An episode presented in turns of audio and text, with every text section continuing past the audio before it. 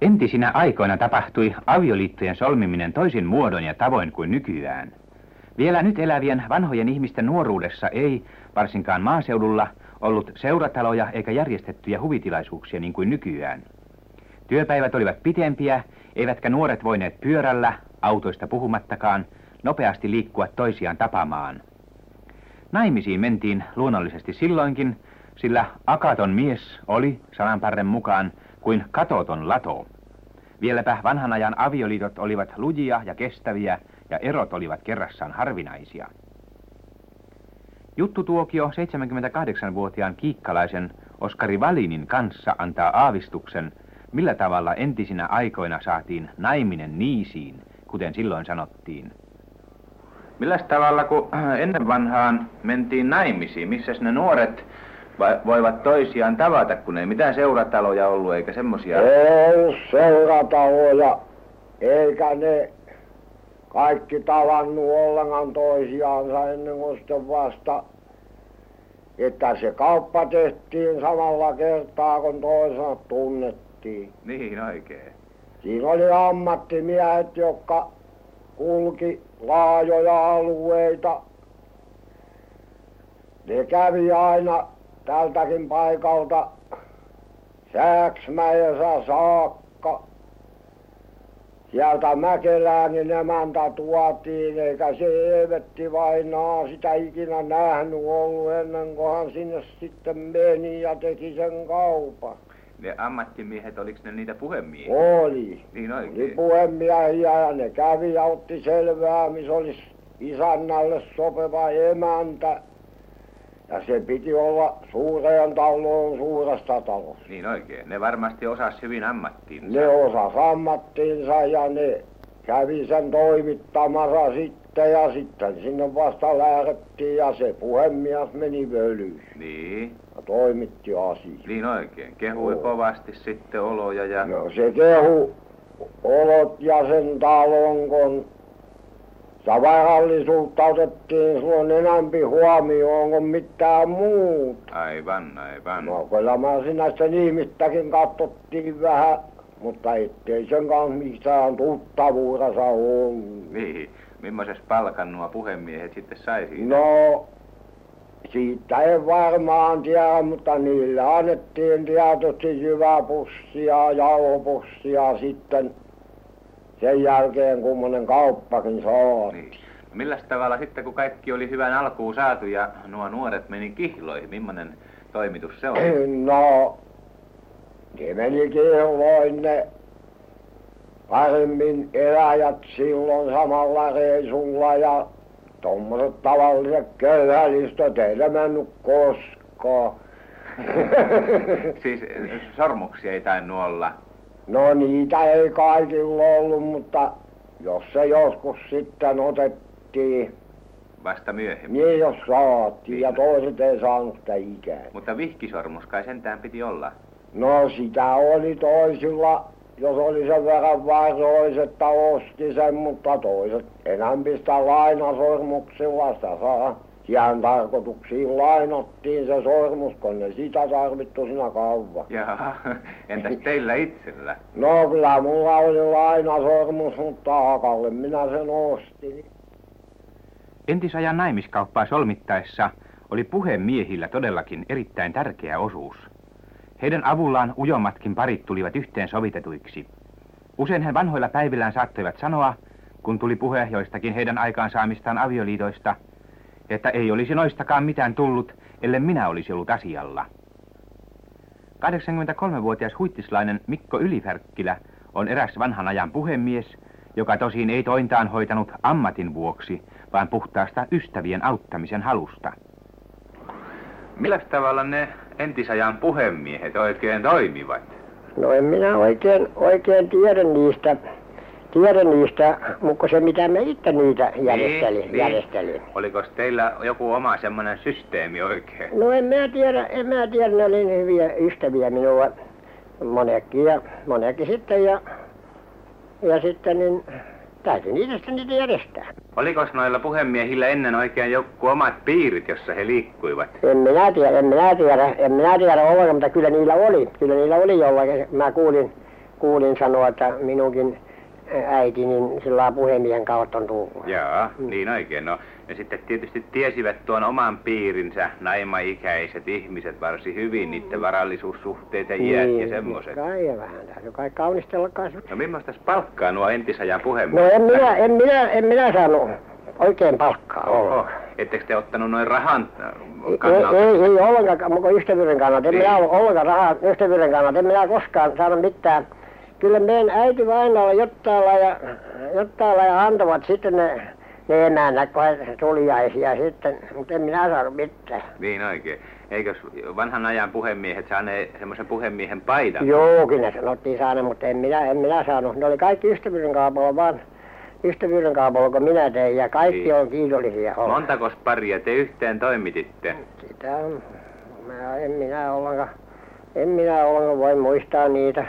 Niitä oli niin paljon. Yhdessä, yhdessäkin talo, yhdessä talossa kolme, yhdelle kaksi ja, ja, ja kol, kolme, kolme toimisi yhdessä talosta ja, Jaa. ja sitten noilla kaikki. Mä esittelin vaan sillä lailla asiat ja Niin, esittelin asiat ja, ja sitten niin kuin sekin kerta yksi mies siinä kuvitti tahtoi mua kanssa tuonne johonkin, johonkin suureen kartanoon. niin. Mutta että, älä, että ihmisen tarvitsee ajatella sitä, että ei parempaa kuin itsekään ole. Minä sanon, ja että osaa saada hyväsuisen vaimon mähnä, niin sanoo, että tämä ryijäs minun tänne korjasit, että, ja että minä aina koita, koita, koita nyt. Ja, ja sitten silloin minä sanonkin sitten kerran sillä samalla miele, että, että muun siellä, taikka mä kirsin yhden, se oli mun vanha nuoruuden tuttavani. Mä kirsin, että jos oli naimatona vielä, Mm. niin mä kirjoitin, että jos sä oot naimaton, niin, niin täällä olisi yksi semmoinen tavallinen talonisäntä. Minä sanon, tavallinen talonisäntä, että, että se on, se on koko puuska mies ja, ja, ja kun se panee puhtaat vaatteet yleensä määnä, se on niin kuin herran määnä, mutta ei se paljon mikään ole arkeen vaatteessa. Niin oikein. Ja minä, sama, se, se kirjoitti kohta, kohta mulle, mulle sitten, siitä oli, ja se oli 19 sattaa, siitä niin paljon, niin, niin kuin se oli, niin se kirjoitti mulle sitten, että, että minä en usko sinua, että sä mulle tuo mitään sopimattomia. Niin. No kyllä kai noissa häissä oli sitten puhemiehellä semmoinen kunnia paikka oikein. No en minä tiedä, en minä tiedä sano, se sen parempaa ollut sano, parempaa ollut sano, mutta aina sitten, mutta on aina ystävänä, mutta en, mä- en minä koskaan, takaa koska, yhtäkään ensimmäistä paria semmoista olisi sanonut muuta, semmoista esitit mulle. Niin. Ei. No tottapahan teidän oli sitten mukava mennä niihin taloihin No käymään. mun oli kovin mukava mennä, että aina pidettiin niin hyvänä kuin vaan mahdollista. Niin. Olikos ne entisajan sulhasmiehet sitten niin ujoja ja saamattomia, että ne oikein noin omin avuin niin sitä No. toista puolta saaneet? No asiat, ne oli semmoittia, ne oli semmoittia, kun monekin, että ei ollut tanssimiehiäkään, että tanssissa se ensimmäisen ko- korvaan kuhistaan sano, korvaan kuhistaan sano asioita ja muuta ja, ja mutta mitäs kun siellä tomukluudin on nurkassa, kun toiset tanssii, mitä semmoiset mitään, Niin oikein. ei semmoiset mitään saa. Niin, että siinä tarvittiin vähän semmoista kolmatta henkilöä Niin sitten siinä tar- välittäjänä. tarvitsi mä, että esitteli sitten, esitteli sitten ja Pisti asian alle. Kun asia näin sivullisen toimesta oli alkuun saatu, oli sulhasmiehen tehtävä jatkaa. Siinäkin riitti puuhaa ja vaivaa, vieläpä kustannuksiakin, kuten talousneuvos Otto Setälän muistelmasta selviää. No kun tuommoinen poika nyt oikein kunnollisesti tahtoi kihlata jonkun tytön, niin mitäs hän sille osti noin kihlajaisiksi? varakkaammat osti kellon ja rannerenkaat ja, ja silkin. Mutta köyhemmät vaan sormukseni. Ja kaikkein köyhemmät ei sitäkään voineet. Niin. Laskivat, että se tulee maksamaan seitsemän markkaa, kun naimisiin meni. siis kunnollisesti, Niin. niinkö? Niin. Niin. Jaha. No mistäs nuo kaikki kihla ne esineet saatiin, silkit ja muut? Kauppiailta, kauppiailta vaan. Kyllä sillä, Oliko niitä maaseudullakin? kyllä enimmäkseen kaupungista ne, Niin. kaupunkeista haettiin. Ne kihlasilkit oli kai semmosia koreita, monen kirjavia ja kauniita vaatteita. Niin oli, mutta yle enimmäkseen musta silkki sitten oli tommonen Jaha. juhlallisempi. Kir- niin, kirkkosilkki oikein. kirkkosilkki. Niin. Niin. Hyväksyivätkö yleensä vanhemmat aina nuo nuorten valitsemat parit? se usein olikin semmoinen kiperä paikka niillä nuorilla, ettei tahtonut kelvata. Ei tahtonut kelvata vanhemmille. Katsottiin varsinkin tuota varallisuutta siihen maailman aikaan. Entisajan nuoret antoivat kuitenkin nykyistä suuremman arvon vanhempien mielipiteille asioissakin. Harvoin vanhempien neuvot olivatkaan pakottavia, ja milloin niin tapahtui, saattoi siihen olla hyvinkin aiheellinen syy. Elämän kokemus puhui sitä vielä kokemattomalle, ja tätä ääntä yleensä kuultiin. Mutta kun kaikki oli onnellisesti sovitettu ja nuorten aikomus kolme kertaa kuulutettu kirkon saarnatuolista, päästiin hankkimaan häitä. Palvelusväki ja köyhät mökkiläiset tyytyivät kaikessa hiljaisuudessa käymään pappilan peräkamarissa, mutta isoissa taloissa oli tapa toinen. Härkä tyttären häiksi, sika piian pidoiksi, sanottiin. No sitten kun tämä kihlaus oli onnellisesti saatu päätökseen, niin sitten alettiin kai niitä häitä hankkia. Niin, ja sitten varakkaammissa paikoissa sanan tapa viikko häitä häijyjäkin. Niin. Ainakin neljä päivää tavallaan oho, meni sillä. Oho. Sillä ensin Morsiamen kodissa oltiin kaksi päivää. Ensimmäisenä päivänä oli, oli se varsinainen vihkiminen ja, ja morsiuspuvussa oli morsienkin, mutta seuraavana päivänä hän oli hiukan, hiukan puku muuttunut hiukan arkipäiväisemmäksi. Ja, ja tanssia kesti kesti kaiket aikaa vaan. Pelmannit eli soittajat, soittajat soitti ahkerasti ja mutta sitten kun oltiin Morsiamen kodissa se kaksi päivää vietetty, niin sitten mentiin Sulhasen kotiin ja oltiin toiset kaksi päivää, päivää sitten samaan remuun. Niin.